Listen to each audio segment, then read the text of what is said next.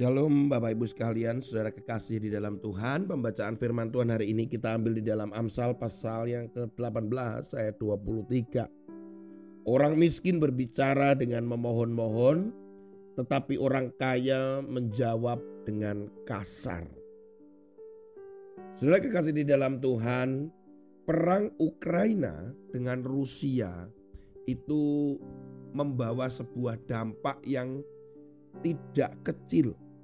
Dampaknya begitu besar. Baik itu secara global di mana terpengaruh dengan perang mereka yaitu harga minyak, ekspor import semuanya bisa terpengaruh. Termasuk Ukraina sendiri. Ukraina ini beberapa hari yang lalu meminta kepastian bahwa negara-negara yang pernah menjanjikan bantuan pada pertemuan musim semi pada saat itu dilakukan oleh International Monetary Fund atau IMF dan World Bank di mana negara-negara ini menjanjikan untuk memberikan bantuan. Saudara, seperti negara yang tanda petik maaf miskin karena kondisi perang dihancurkan oleh Rusia sana dan sini, pelabuhan yang besar, kemudian bagaimana biaya perang itu sendiri sangat besar. Bagaimana Ukraina harus segera memulihkan ekonomi ini walaupun perang belum usai sampai saat di mana rekaman ini dibuat. Setidaknya presiden Ukraina yaitu adalah presiden yang memohon untuk supaya mendapatkan bantuan. Dia mengatakan bahwa memerlukan setidaknya 101 triliun rupiah per bulan. Saudara kasih dalam Tuhan, ketika negara itu nggak mampu dan dianggap miskin, maka yang ada adalah memohon-mohon. Ini kan sama dengan memohon-mohon. Bagaimana saya minta bantuan, saya nggak bisa apa-apa, rakyat saya begini, nggak bisa menggaji pegawainya dan seterusnya. Ini yang terjadi saat ini. Benar-benar kondisinya sudah terpuruk. Perang itu tidak membuat keadaan lebih baik sebenarnya. Tetapi mereka yang kaya, yang memiliki uang, bahkan Ukraina ini presidennya meminta kepada Amerika juga. Di mana Amerika pernah menjanjikan akan memberikan 14 miliar US dollar. Di mana itu sudah diputuskan pada pemerintahannya Biden ini untuk diberikan kepada Ukraina. Nah, tetapi Amerika sendiri mengalami inflasi. Gak aman-aman banget loh. Amerika ini juga utangnya juga gede. Saudara, tapi Amerika tidak pernah mau kalah dianggap negara yang banyak utang.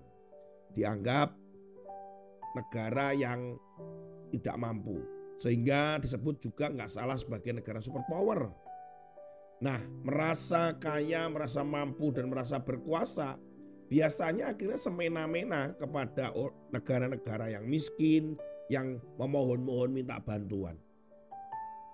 Pola-pola ini adalah pola-pola yang manusia yang juga sering lakukan di mana yang kaya akan menindas yang miskin dan memberlakukan semena-mena. Dikatakan pada ayat ini adalah orang kaya menjawab dengan kasar. Sebenarnya berbentuk sebuah penindasan, tekanan. Bukan hanya kekayaan atau materi saja. Seringkali ketika sudah merasa dirinya paling rohani, merasa dirinya paling punya banyak pengalaman, merasa dirinya yang paling kuat, maka akan memperlakukan orang yang miskin, yang lemah, orang yang baru saja lulus misalkan kuliah yang dianggap tidak mampu apa-apa, tidak punya pengalaman. Mereka-mereka ini ditindas. Kata-kata kasar, dihina, tidak dipercaya. Saudara kekasih di dalam Tuhan.